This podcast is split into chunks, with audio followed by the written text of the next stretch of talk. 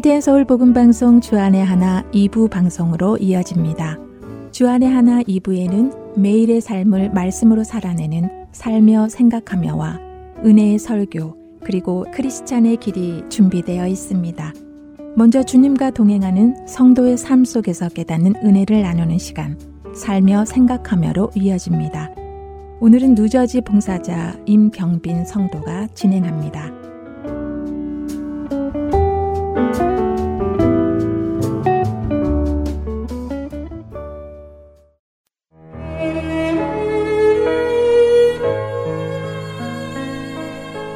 권사님, 시간 괜찮으면 잠깐 얘기 나눌 수 있어요?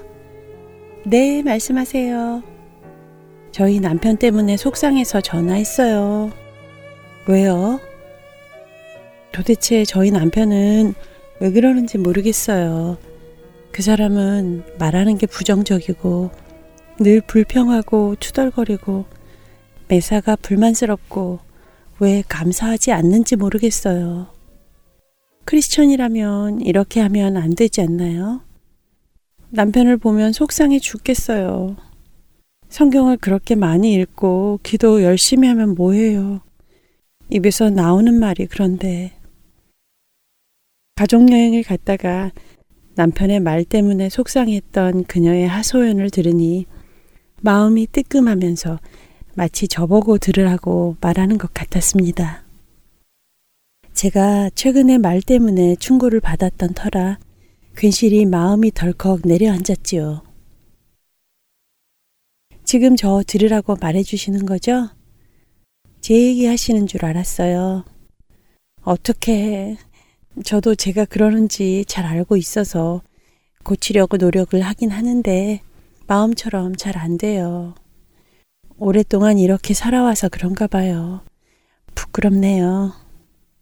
아니에요, 권사님. 권사님 들으라고 한 말 정말 아니에요.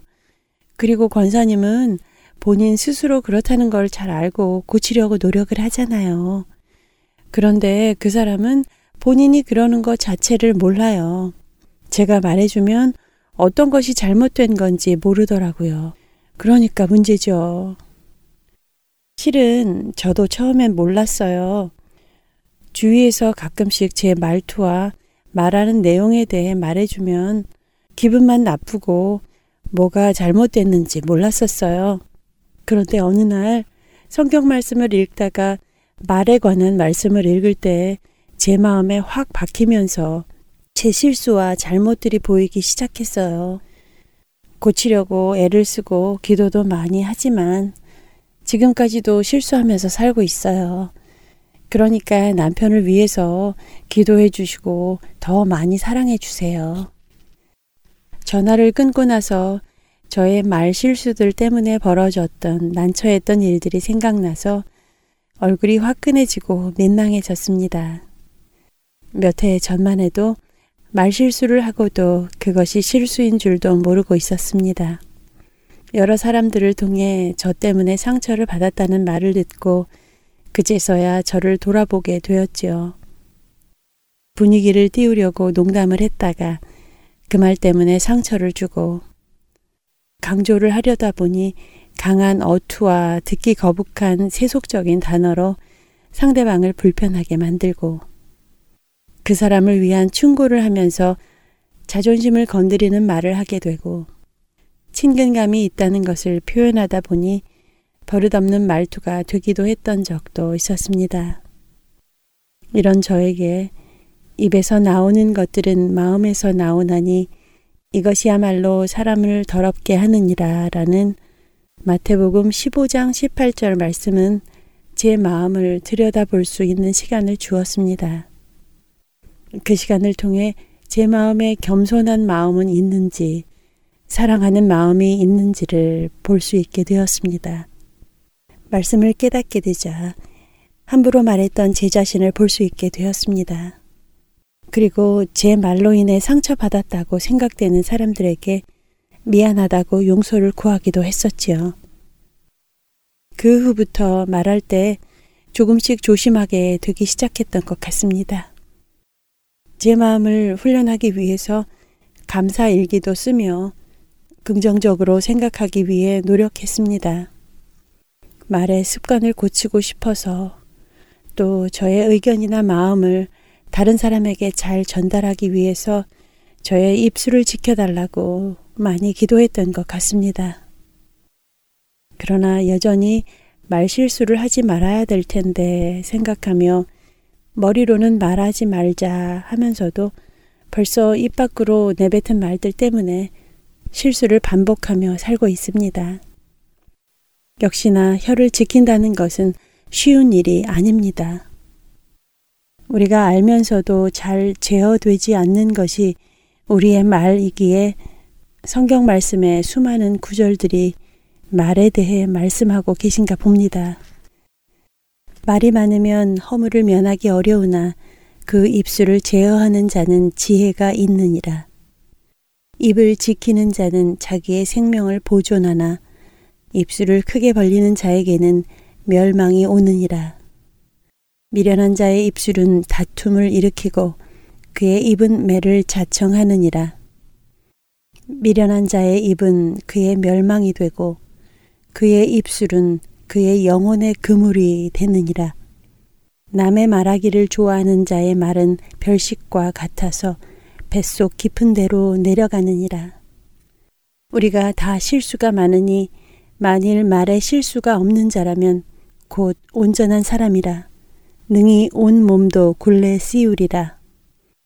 우리가 말들의 입에 재갈 물리는 것은 우리에게 순종하게 하려고 그 온 몸을 제어하는 것이라. 여러분은 성경의 이 말씀들을 들으시며 어떤 생각이 드셨나요? 혹 여러분 마음속에도 저와 같은 찔림이 있으신가요? 저는 여전히 말 실수를 하고 의도하지 않게 다른 사람에게 상처를 주기도 합니다만 세 번씩이나 예수님을 부인했던 베드로를 용서하시고 회복시키셔서 복음을 전하는 주님의 사역에 동참하게 하신 예수님께서 우리 역시 다시 세우실 것을 믿습니다. 그렇기에 그 신실하신 주님을 믿고 낙심하지 말고 말에 더 조심하면서 살아갈 때 말에 실수가 없는 예수 그리스도를 닮은 온전한 하나님의 자녀가 될 것이라 믿습니다. 혀는 능히 길들일 사람이 없나니 쉬지 아니하는 악이요 죽이는 독이 가득한 것이라 이것으로 우리가 주 아버지를 찬송하고 또 이것으로 하나님의 형상대로 지음을 받은 사람을 저주하나니 한 입에서 찬송과 저주가 나오는도다. 내 형제들아 이것이 마땅하지 아니하니라. 샘이 한 구멍으로 어찌 단물과 센물을 내겠느냐. 야고보서 3장 8절에서 11절의 말씀입니다. 이 말씀 그대로 우리가 하나님의 자녀로서 어떻게 찬송하는 입으로 저주의 말을 할 수 있을까요? 그럴 수 없습니다. 우리는 성령님께 우리의 입술을 맡기어 하나님께 찬송하는 말과 감사드리는 말을 하며 사람에게는 축복의 말과 소망의 말을 하는 저와 여러분이 되시기를 소원합니다.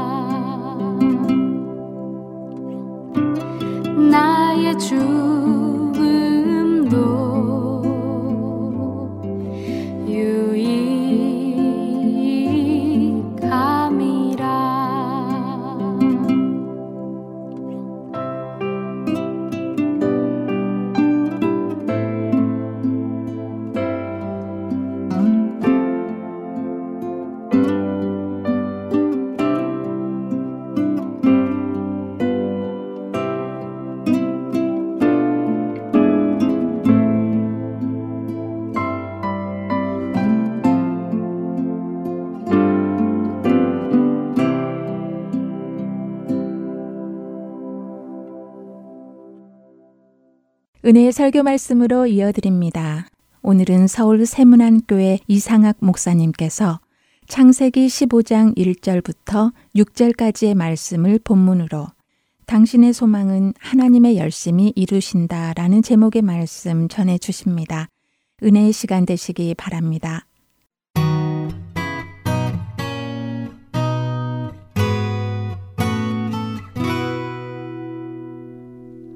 하나님께서 오늘 우리에게 주시는 말씀은 창세기 15장 1절부터 6절까지의 말씀입니다.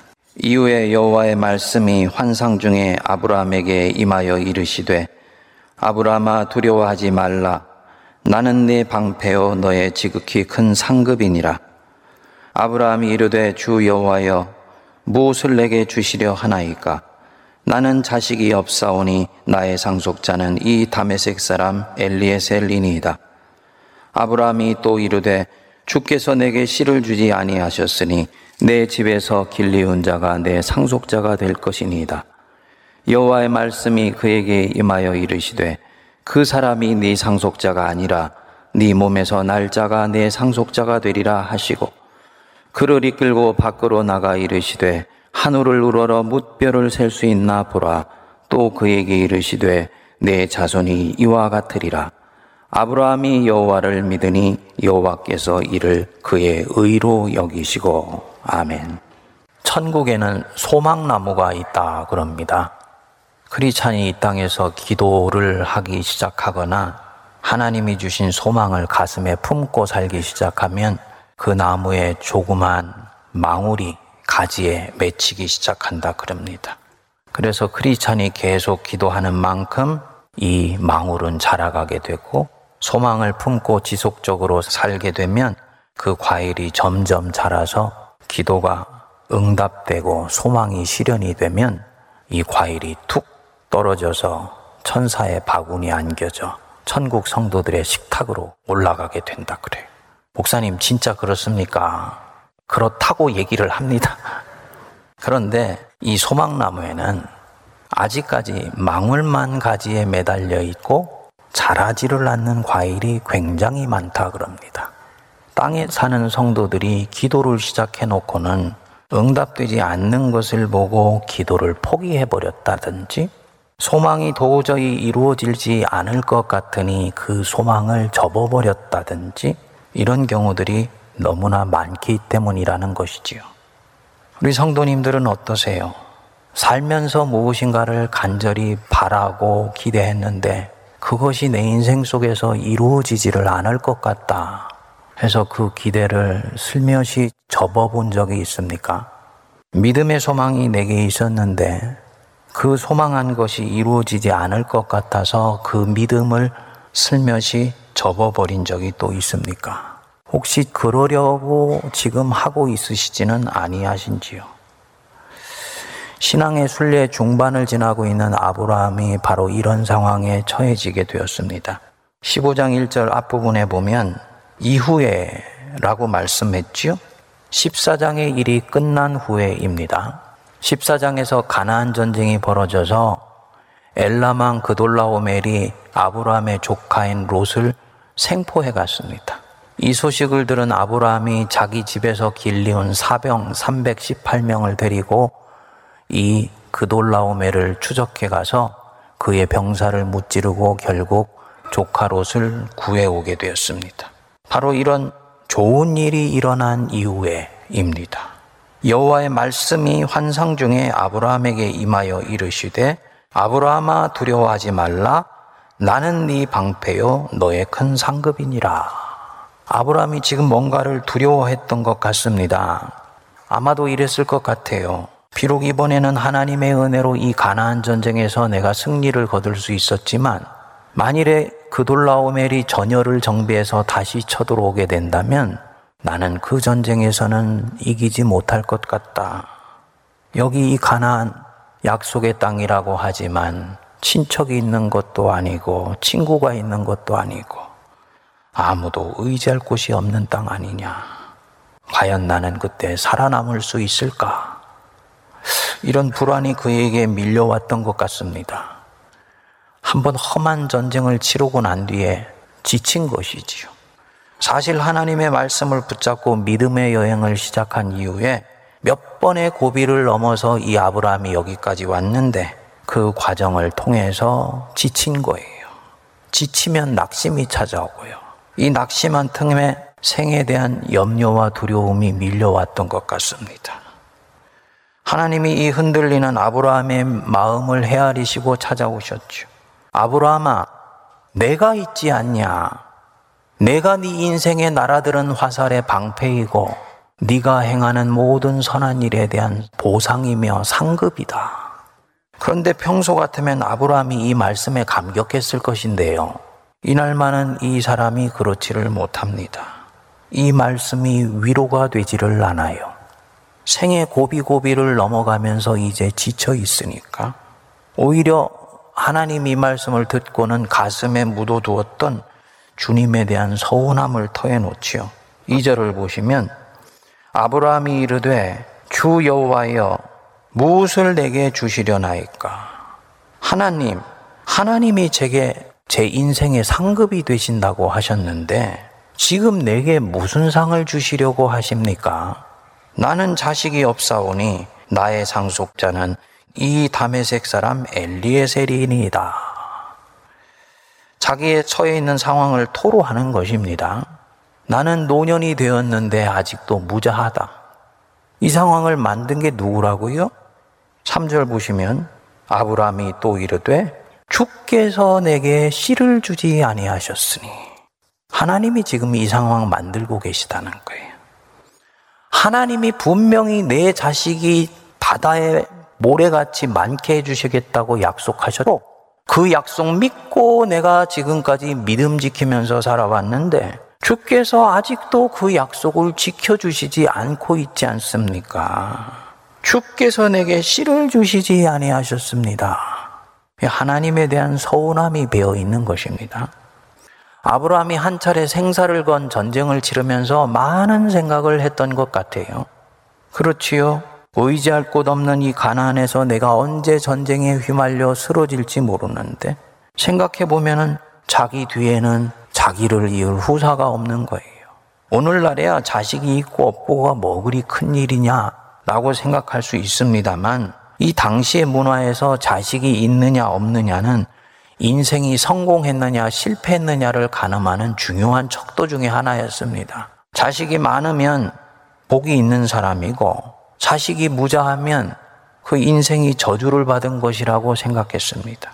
그런데 지금 자기에게는 후사가 없는 거지. 한 차례 생사를 건 전쟁을 치르고 나니까 이 자식이 없다는 것이 큰 아픔이 되는 것입니다.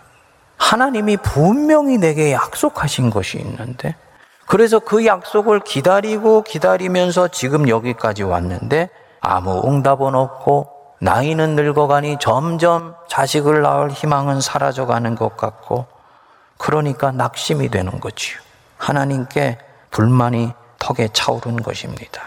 그래서 한치 앞을 내다볼 수 없는 미래는 두렵고 뒤를 이을 우산은 없으니까 낙심이 되고 이 마음이 얽히고 설켜서 이 아브라함의 내면 안에 어두움이 찾아오게 된 것입니다.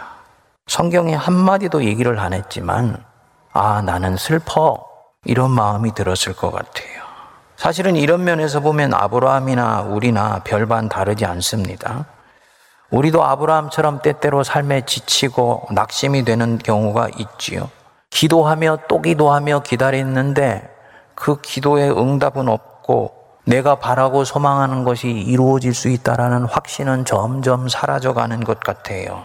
이때 이 사람 안에 회의가 찾아옵니다. 당연히 신앙은 정렬이 식어가게 되고요. 응답하시지 않는 하나님에 대해서 표현은 하지 않지만 회의하는 마음이 듭니다. 그리고 마침내 슬며시 그 영적인 기다림을 내려놓습니다. 지쳐서 낙심했으니까. 아브라함이 지금 딱 그 상태입니다. 내 상속자는 내 집에서 길리운 이 다메섹 사람 엘리에셀이니다. 하나님이 아브라함의 이 낙심한 마음을 헤아려 주셨습니다.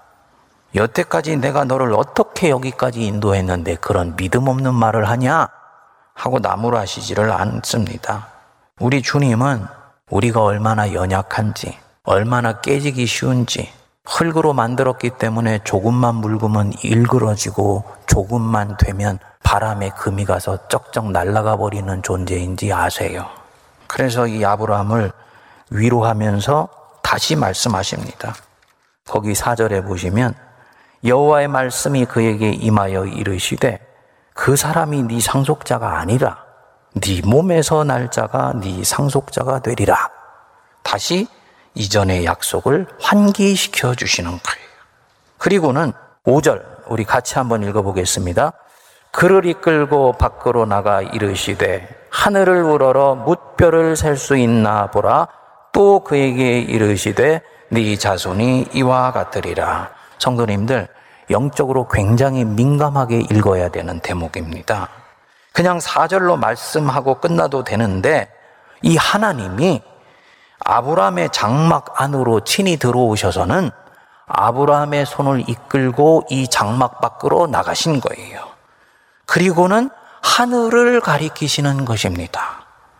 그러니까 장막 안에 갇혀 있던 아브라함을 장막 밖으로 이끌어내어서 새로운 세계 앞에 딱 세우시는 거예요. 굉장히 영적인 대목입니다. 아브라함은 지금 불평하고 원망하고 낙심하고 좌절하지. 환경에 의해서 거의 질식되기 직전의 상황이죠. 마치 한 사람이 장막 안에 갇혀 있는 것과 대단히 유사한 상황이에요. 이 장막 안에 갇혀서 눈앞에 있는 1미터 거리의 좁은 안목으로만 자기의 세계를 바라봅니다. 그리고 자기의 세계는 이렇다고 힘들어해요. 그 탁 한 공기처럼 악한 상황이 주는 그 환경에 의해서 아주 이 영혼의 심장이 탁해져 있습니다. 하나님이 보시기에 이 백성 더 이상 이 장막 안에 두시면 안 될 것 같거든요. 그 장막이 하나님의 세계를 보지 못하도록 이 사람의 시야를 제한하고 있습니다. 그의 믿음을 현재 질식시키기 직전까지 가 있는 거예요.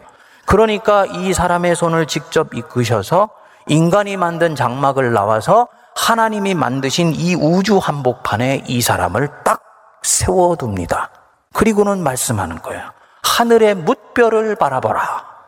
이때까지 아브라함의 시선은 장막 안에 있는 1미터 앞에 시선이 고정되어 있었는데 하나님의 이끄심을 따라서 이 사람이 이제 이 시선이 저 우주의 광대한 끝까지 향하기 시작한 것입니다. 당연히 이 장막 안에서는 무별이 보이지를 않지요. 장막에 가려져 있으니까 그것뿐이겠습니까? 자신의 제한된 시야에 가려져 있고 자신의 환경과 상황에 가려져 있어서 하나님이 이 장막 밖에서 무슨 일을 지금 하시고 계시는지가 전혀 보여지지도 않고 느껴지지도 않아요. 하나님이 이 사람의 시야를 걷어버리시려고 이 장막을 확 치워버리신 것입니다. 그리고는 이 사람의 시선을 전혀 새로운 곳으로 향하게 한 거예요. 하늘을 우러러 뭇별을 바라보라. 바로 이 뜻입니다. 아브라함이 눈을 들어서 밤하늘을 보았죠. 바로 그때 자기 머리 위로 내리꽂히는 그 밤하늘의 별빛이 영혼 속으로 쏟아져 내린 것입니다. 보느냐? 네 자손이 이와 같이 될 것이다. 하나님이 지금 아브라함에게 뭐를 하고 계신 것입니까? 이 아브라함을 좁은 장막의 세계에서 흔들어 깨우시는 것이요. 그리고는 하나님의 세계 한복판에 세우시고 있는 거예요. 천막 안에 갇혀서 믿음 없는 좁은 안목으로 자기 현실을 이때까지 보았습니다. 그러면서 하나님이 내게 주신 꿈은 절대로 이루어지지 않을 거야.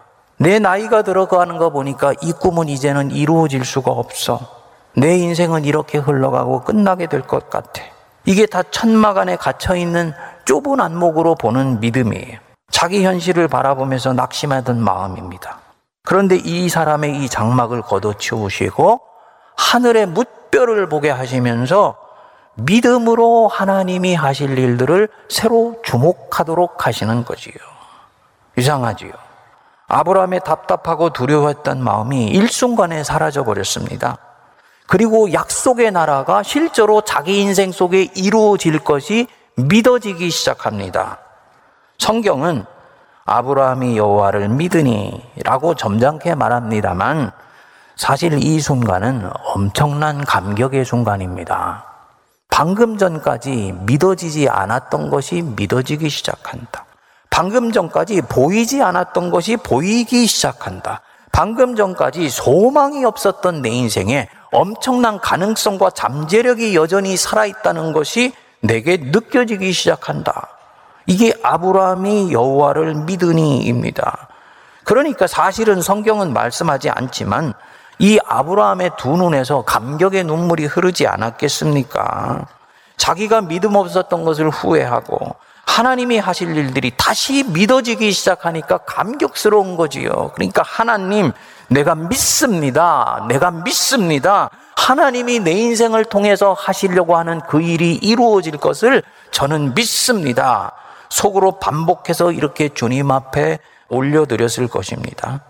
하나님이 이런 아브라함 기뻐하셔서 여호와께서 이를 그의 의로 여기셨다라고 말씀합니다. 여기서 그 유명한 이신층의 교설이 나오는 거지요.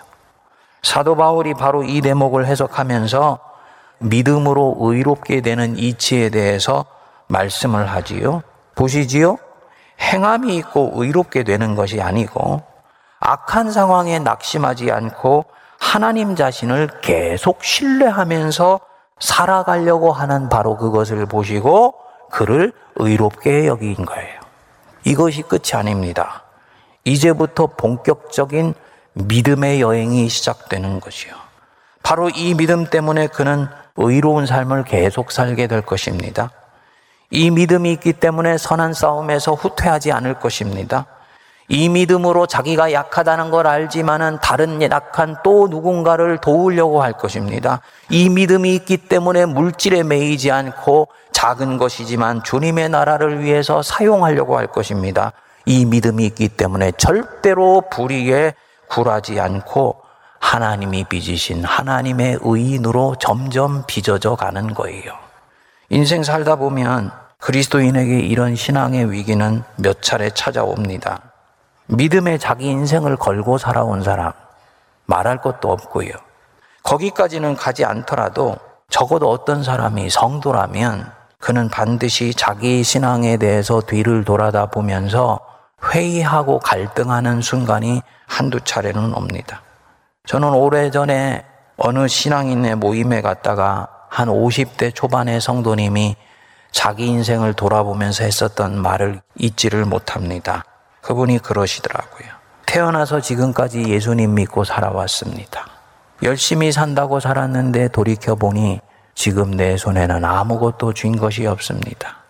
이것 이루려고 그렇게까지 열심히 믿어왔는가 생각하니 삶의 회한이 따릅니다. 저는 그 말을 잊을 수가 없습니다. 왜냐하면 우리도 그렇게 될 수 있으니까. 그분은 지금 가고 있는 그 믿음의 길의 끝에 있는 문 옆에 새로운 문 하나가 있으면 주저앉지 않고 그리로 들어갈 태세가 되어 있는 것처럼 보였습니다. 이런 연약한 때가 우리에게 있지요. 성도님들, 이거 유혹이고 시험이에요. 어떻게 해야 되냐? 그래도 믿어야 됩니다. 하나님을 그래도 믿어야 돼요. 목사님, 안 믿어지는데 어떻게 합니까? 아니요. 그래도 믿으셔야 됩니다. 내 인생에서 승리하는 길은 지금 믿는 그것밖에 없어요. 이전에는 감정으로 느낌으로 감사의 격정이 일어나서 믿었지만 지금 이 순간은 그런 격정도 그런 감사의 마음도 없어요. 그래도 믿어야 됩니다. 신락 같은 의지 하나로라도 믿어야 돼요. 여태까지 걸음이 헛되지 않게 하기 위해서라도 이 사람은 믿어야 돼요. 반드시 이런 때에는 다른 괜찮아 보이는 문이 하나 나타나게 돼요. 여태까지 왔었던 길 옆으로 살짝 벗어나서 새로운 곳으로 들어가는 이 그럴싸해 보이는 문이 나타나게 돼 있습니다. 그런데 그 문 안으로 절대 들어가시면 안 됩니다. 그 문 안으로 들어가면 그 순간은 새로운 탈출구를 만든 것 같지만 내 인생은 그때부터 망하기 시작합니다. 왜냐? 이 사람의 자기 인생의 통합성이 깨져버렸기 때문이에요. 마치 연필의 한복판이 뚝 분질러진 것과 같은 현상입니다. 아브라함이 그 위기 직전까지 갔어요. 내 상속자는 다메섹 엘리세셀이니다. 나는 이 사람 바라보면서 살겠습니다. 이 뜻이죠. 이 말은 단순히 상속자를 다메섹 엘리에셀이라는 자기 종으로 세우겠다는 의미가 아닙니다. 아브라함이 이제부터 무슨 소망을 가지고 살려고 하는지를 주님께 말씀드린 거예요. 이때까지 아브라함은 이 15장 1절 앞부분에 올 때까지는 분명히 하나님의 약속을 신뢰하면서 살아왔어요. 하나님을 신뢰했기 때문에 때때로 모래바람 뒤집어 쓰고 인생의 쓴물도 마시면서 이 가나안 땅을 포기하지 아니하고 집요하게 붙들고 여기까지 왔습니다. 그런데 앞날은 불투명해지고 하나님이 내 인생에 주신 소망은 이루어지지 않을 것 같으니까 이제는 주님이 주신 그 약속을 내려놓겠다는 얘기입니다. 뭘 얘기하는 거냐? 지금과는 이 아브라함의 믿음의 내용이 달라지기 직전이라는 거지요. 하나님을 안 믿겠다는 얘기가 아니에요. 하나님을 여전히 믿어요. 하지만 믿음의 내용이 달라져요. 소망의 내용이 바뀌어 버린 것입니다. 목회를 하더라도 이전에는 하나님의 일을 이루기 위해서 목회한 사람이 이제는 목회직을 부지하기 위해서 목회하는 사람으로 바뀌어 있는 것과 대단히 유사합니다. 이전에는 성도로서 하나님의 영광을 위해서 내 인생 살겠다 했던 사람이 이제는 주님 붙들고 그저 걸음걸음 내딛는 것에 만족하는 사람으로 바뀌어져 가기 직전인 것입니다. 물론 잘못된 소망이면 빨리 내려놓아야 되지요. 왜냐하면 그것은 하나님의 일을 이루는 것이 아니니까. 그런데 이 소망은 아무리 생각해도 하나님의 일을 이루는 소망인 것 같아. 하나님이 당신의 기쁘신 뜻을 위해서 내 마음속에 주신 바로 그 소원인 것 같아. 그러면 하나님이 거둬가시기 전에는 절대로 포기하면 안 됩니다. 내려놓았던 것들도요. 10년이 지나고 난 뒤에라도 다시 시작해야 돼요.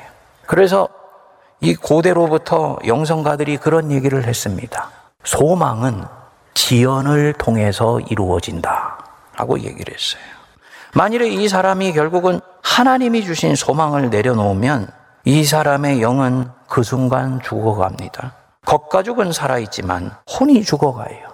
살아도 사실은 산 것이 아니에요. 내면의 불꽃이 서서히 꺼져가고 있기 때문입니다. 저는 우리 성도님들 중에 그런 분이 없기를 바랍니다. 사울이 딱 이런 처지에 떨어지게 됐어요. 그는 분명히 하나님이 쓰실 만한 풍모를 갖춘 사람입니다. 그래서 하나님이 왕으로 세웠지요. 왕정 초기에 하나님이 이 사울을 기뻐하셨어요. 그래서 인생이 승승장구했습니다. 그런데 블레셋 군대가 쳐들어오는 것을 보고는 두려워하여서 해서는 안 될 행동을 했지요. 제사장 외에는 제사를 지낼 수 없는데 급하다고 세속 왕이 제사를 지내고는 전투에 나간 것입니다. 사무엘이 와서 이것을 나무려면 빨리 돌이키면 될 것 아닙니까? 그런데 그는 돌이키지 않아요. 이제는 하나님을 신뢰하지 않아도 얼마든지 자신의 이 왕의 직위를 가지고 인생을 헤쳐나갈 수 있다고 본 것입니다. 이미 하나님을 믿지 않고 자기 인생에서 하나님을 더 이상 신뢰하지 않는 것입니다. 물론 이 사람 의식을 하고 종교 생활을 하지요. 하지만 그 마음에는 하나님을 의뢰하지 않습니다. 이 사람은 결국은 믿음이 실린 삶을 이후에 살아가지 않습니다. 왕의 직위는 분명히 계속 유지를 합니다. 인간적인 눈으로 보면은 전쟁에서 전쟁사 한 것처럼 보였어요. 하지만 이후 이 사람의 영혼은 서서히 말라 죽어 갑니다. 살아도 산 것이 아니에요. 하나님을 믿으라. 하나님을 믿으시기 바랍니다. 그래서 이 말씀이 그렇게 중요해요. 낙심될수록 더욱 의지적으로 하나님을 믿어야 합니다. 악한 상황이 쳐놓은 장막 안에서 빨리 튀어나와야 됩니다. 지금 내시하는 이 악한 상황에 의해 제한되어 있다라는 것을 빨리 감지하시고 믿음으로 시선을 눌려서 하나님이 가르쳐 주시는 저 광대한 내 인생의 우주를 바라볼 수 있어야 돼요. 내가 믿는 하나님이 어떤 하나님인지 다시 한번 생각해 보십시오. 사도 바울이 창세기 15장을 로마서에서 절묘하게 해석을 했지요.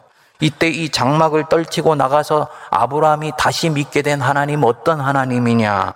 그가 믿은 바 하나님은 죽은 자를 살리시며 없는 것을 있는 것으로 만드시는 하나님이시다. 우리 하나님, 없는 것을 있는 것으로 부르시는 분이에요.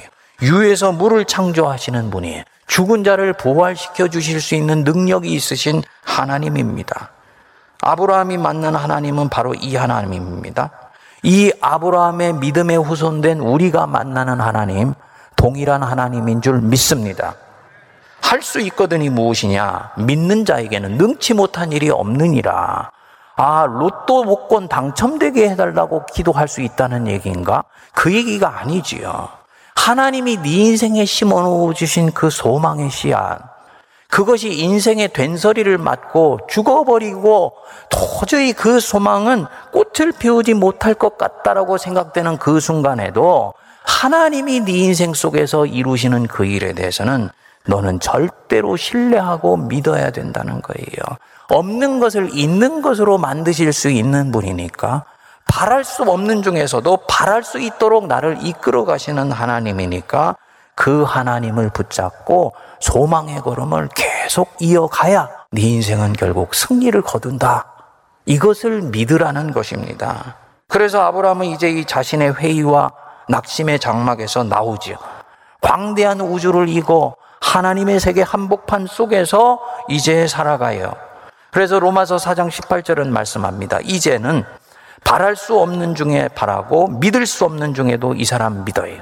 믿음이 흔들리지 않습니다. 그래서 로마서 4장 20절에서 22절 말씀합니다. 믿음이 없어 하나님의 약속을 의심하지 않고 믿음으로 견고하여져서 하나님께 영광을 돌리며 약속하신 그것을 또한 능히 이루실 줄을 확신하였으니 그러므로 그것이 그에게 의로 여겨졌느니라. 한 가지만 짚고 말씀을 마무리합니다. 왜 하나님은 75세에 약속하신 것을 100세가 되어서야 이루어 주시는가?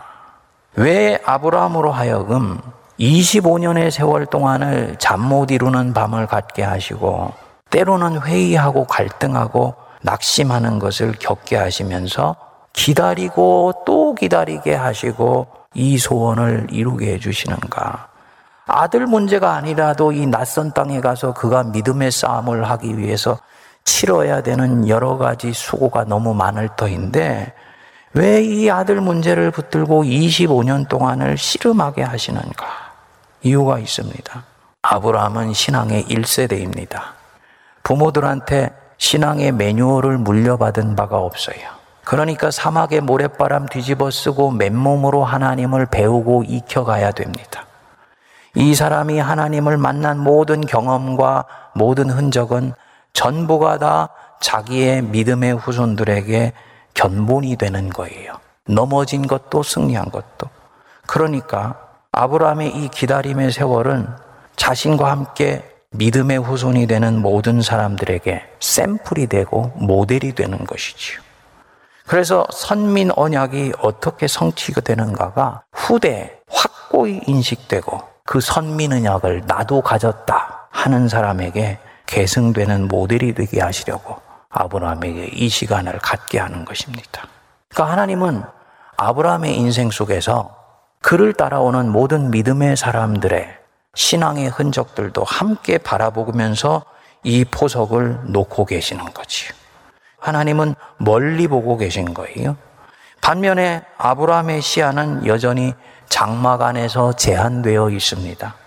그렇기 때문에 하나님을 믿고 난 뒤에도 이후에 여종 하갈에게서 상속자를 얻으려고 수를 내요.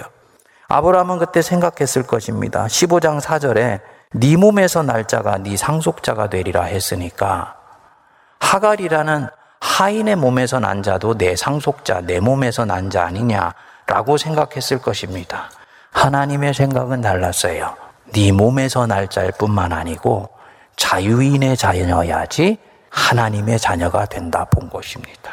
그래서 결국은 당신 약속, 아브라함은 잠시 흔들리고 실족하고 시험에 들었는데 아브라함의 나이 100세 이 약속을 이루십니다. 누가 이 약속을 이룬 것이냐? 아브라함이 아니지요. 하나님이 이루신 거지요. 이사에서 9장 7절은 말씀합니다. 만군의 여호와의 열심히 이를 이루시리라. 만군의 여호와의 열심히 내 인생 속에서 정하신 하나님의 선하신 뜻 이루실 줄 믿으시기 바랍니다. 하나님이 당신의 열심으로 한 사람의 인생 속에 정하신 선한 뜻 있다면 그 마음에 주신 소원 반드시 이루실 것 믿으십시오. 사랑하는 여러분, 하나님은 우리에게 정하신 일 이루십니다. 내 마음에 주신 소원이 있다. 이것은 아무리 생각해도 이 일이 이루어지면 하나님이 내 인생을 통해 영광 받으시고 하나님의 일이 나를 통해 한 걸음 더 진보되는 바로 그 길이다. 한다면 절대로 포기하시면 안 돼요. 기다리더라도 계속 그 길을 준비하면서 가셔야 됩니다. 하나님이 하시는 일은 절대로 틀리지 않는다는 거. 어떤 상황 속에서도 내 인생에 선하게 세우신 뜻 반드시 이루어 주신다는 건 믿고 계속 그 걸음 걸어가는 저와 여러분 되시기를 바랍니다. 기도하겠습니다. 살아 역사하시는 하나님 아버지, 인생의 거칠고 악한 환경 속에서 때로는 낙심하며 좌절하며 불현듯 몰아닥친 이 코로나의 찬바람으로 인해 성도들의 심령 속은 된소리를 맞아 그 마음의 소원은 꺾인 것 같으며 인생의 꿈은 사라진 것 같으며 지금 나는 무엇을 바라봐야 되는지 모르는 그런 상황에 있는 성도들이 있습니다.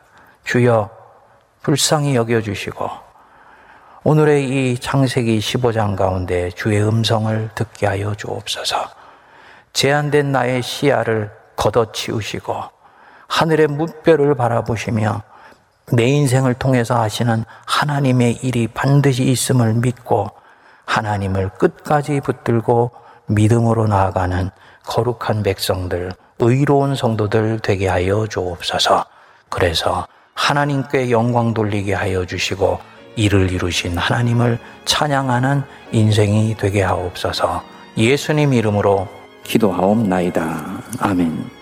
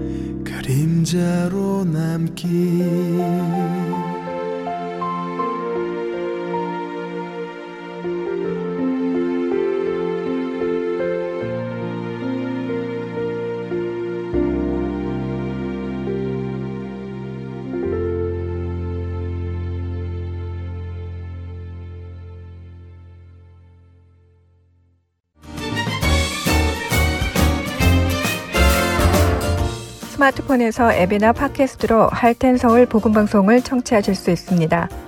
아이폰을 쓰시는 분들은 앱스토어에 가셔서 Heart and Soul이라고 입력하신 후 다운받으실 수 있고요. 안드로이드 폰을 사용하시는 분들은 플레이 스토어에서 같은 방법으로 다운받으시면 되겠습니다.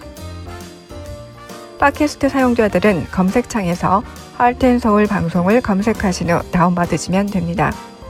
자녀들을 위한 방송도 따로 구분하여 들으실 수 있도록 되어 있습니다. 팟캐스트에서 할텐 서울 키즈를 검색하시면 자녀들을 위한 방송에 직접 들어가실 수 있습니다. 이제는 CD에서뿐만 아니라 핸드폰으로 운전하며 또 산책하며 방송을 들으실 수 있습니다. 자세한 문의 사항은 사무실 전화번호 602-866-8999로 해주시면 됩니다.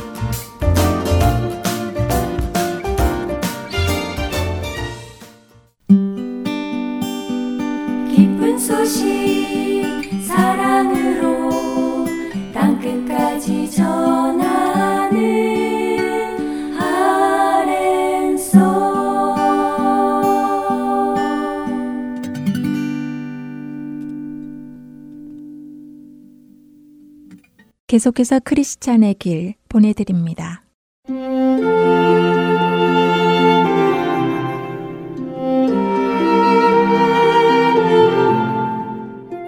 애청자 여러분 안녕하세요. 존 번연의 천로역정이라는 책을 토대로 그리스도인의 삶을 나누어 보는 프로그램 크리스천의 길 진행의 민경은입니다. 우여곡절 끝에 좁은 문을 통과한 크리스찬. 선희 씨의 격려와 안내를 받아 다시 좁은 길을 걷습니다. 길을 가다가 얼마 지나지 않아 해석자의 집에 들어가게 되었고 그 집에서 해석자는 크리스찬에게 여러 가지 방을 보여주며 그에 대한 의미를 설명해 주고 있지요. 지난 시간 우리는 초상화를 보았고 복음과 율법을 의미하는 큰 방을 보았습니다. 오늘도 계속해서 해석자의 집을 조금 더 둘러볼 텐데요. 해석자는 크리스찬을 작은 방으로 데리고 들어갑니다. 그 방에는 두 소년이 의자 위에 각각 앉아 있었는데요. 나이가 많아 보이는 소년의 이름은 영어로 패션, 나이가 어려 보이는 또 다른 한 소년의 이름은 페이션스였습니다. 패션이라는 소년은 한국어 천루역정 소설에는 욕망이라고 번역되기도 하고 격정이라고 번역되기도 합니다. 영어 패션이 가지고 있는 의미는 긍정적으로 쓰이기도 하고 부정적으로 쓰이기도 하는데요.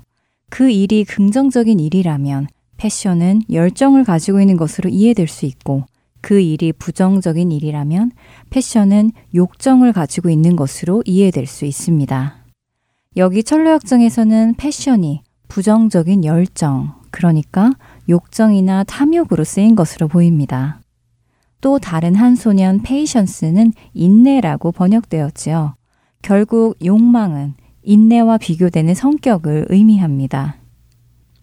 그렇게 욕망과 인내가 각각 의자 위에 앉아 있었는데 욕망은 매우 불만스러운 표정으로 앉아 있었고 인내는 매우 조용하고 침착한 표정으로 앉아 있었지요.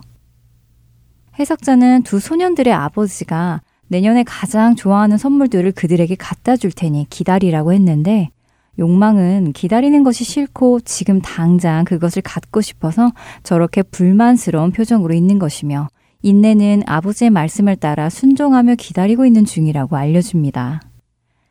그런데 어떤 한 사람이 보물 한 자루를 가져다가 욕망이 원하는 대로 지금 그 선물을 줍니다. 욕망은 그것을 당장 집어들고 낭비하며 자신의 삶을 즐깁니다. 자신은 그렇게 즐기면서도 기다리고 있는 인내를 비웃고 조롱까지 하지요. 그러나 곧 얼마 지나지 않아 욕망은 자신이 받은 모든 것을 다 써버렸고 남은 것이라고는 누덕누덕 기운 누더기 뿐이었습니다. 해석자는 욕망과 인내가 각각 현재 세상에 사는 사람과 다가올 내세에 사는 사람을 상징한다고 설명해 줍니다. 현재만을 생각하고 사는 사람은 당장의 즐거움에 모든 것을 사용하고는 훗날을 준비하지 못해 후회하는 삶을 살 것이고, 다가올 세상을 준비하는 사람은 지금 당장의 즐거움을 참고 기다리고 인내하여 결국에는 좋은 것을 얻는다는 것입니다.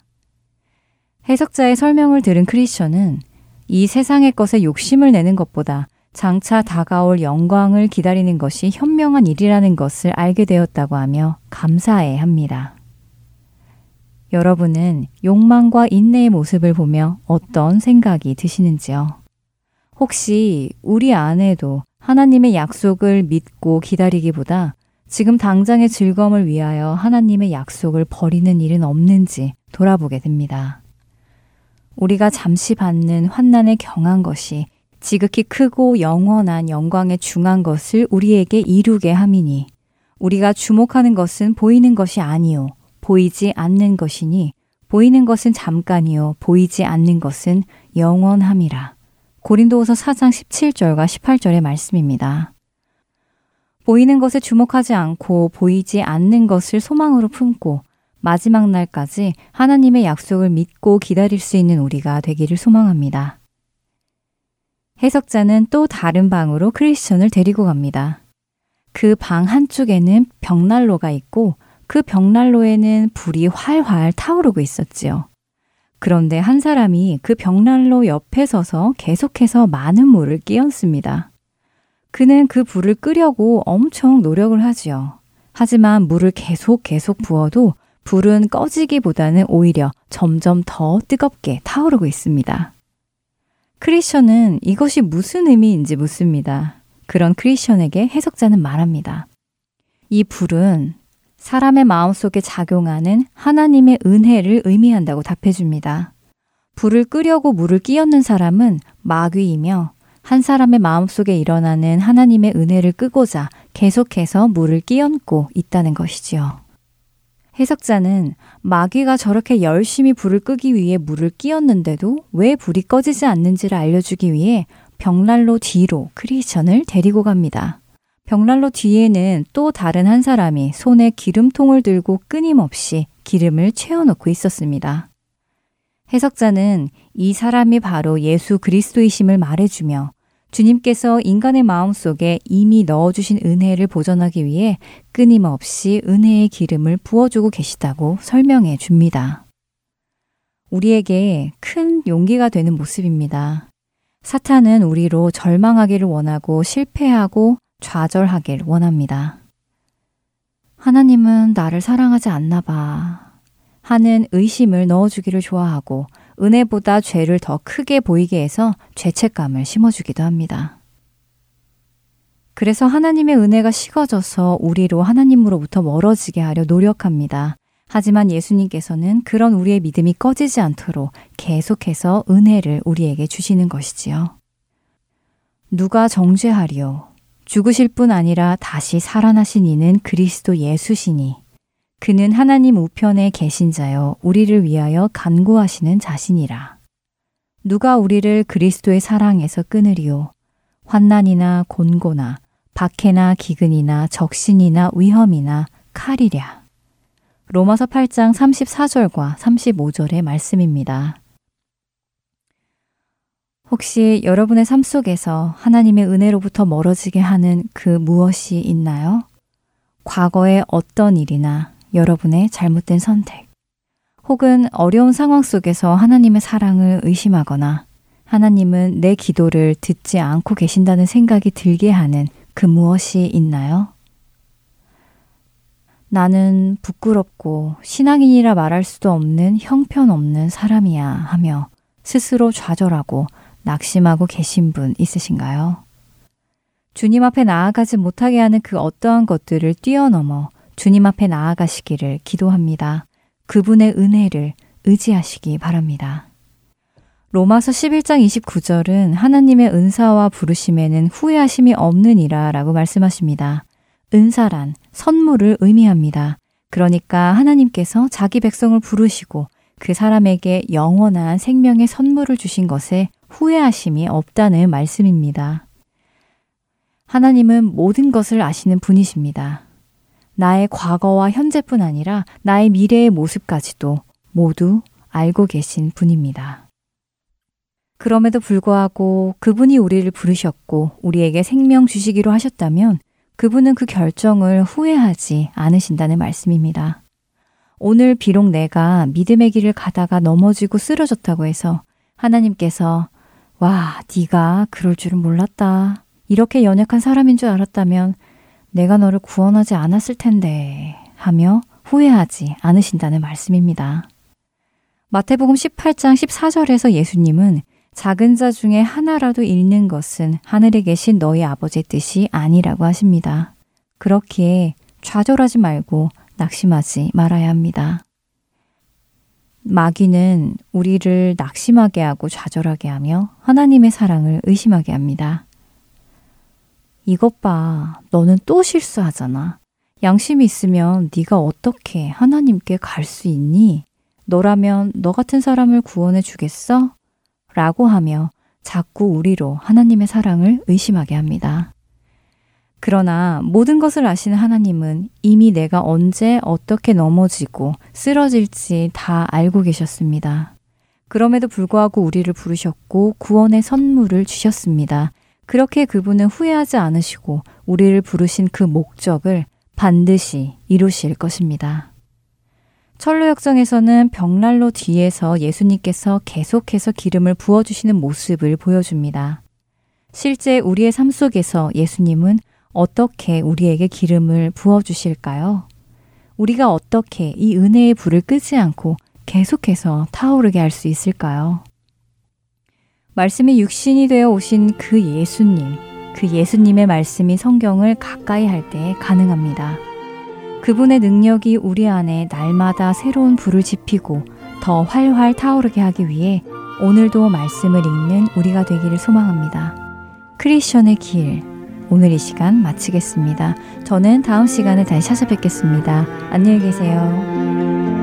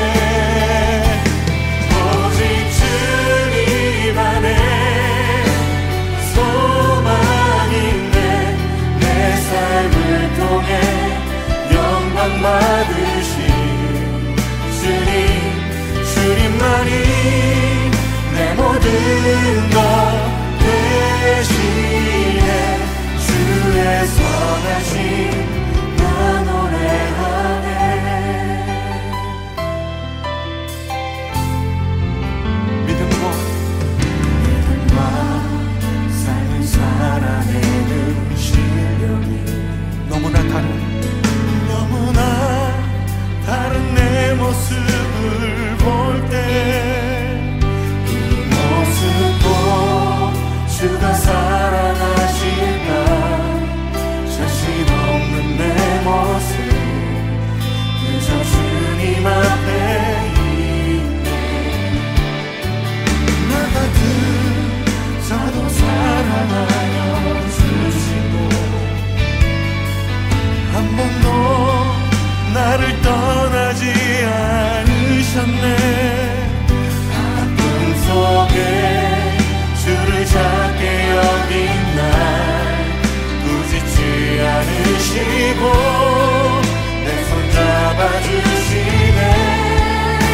주님 안에 오직 주님 안에 두려움 없네 고난을 통해 날 만드시는 믿네 주님만이 내 모든 것 되시네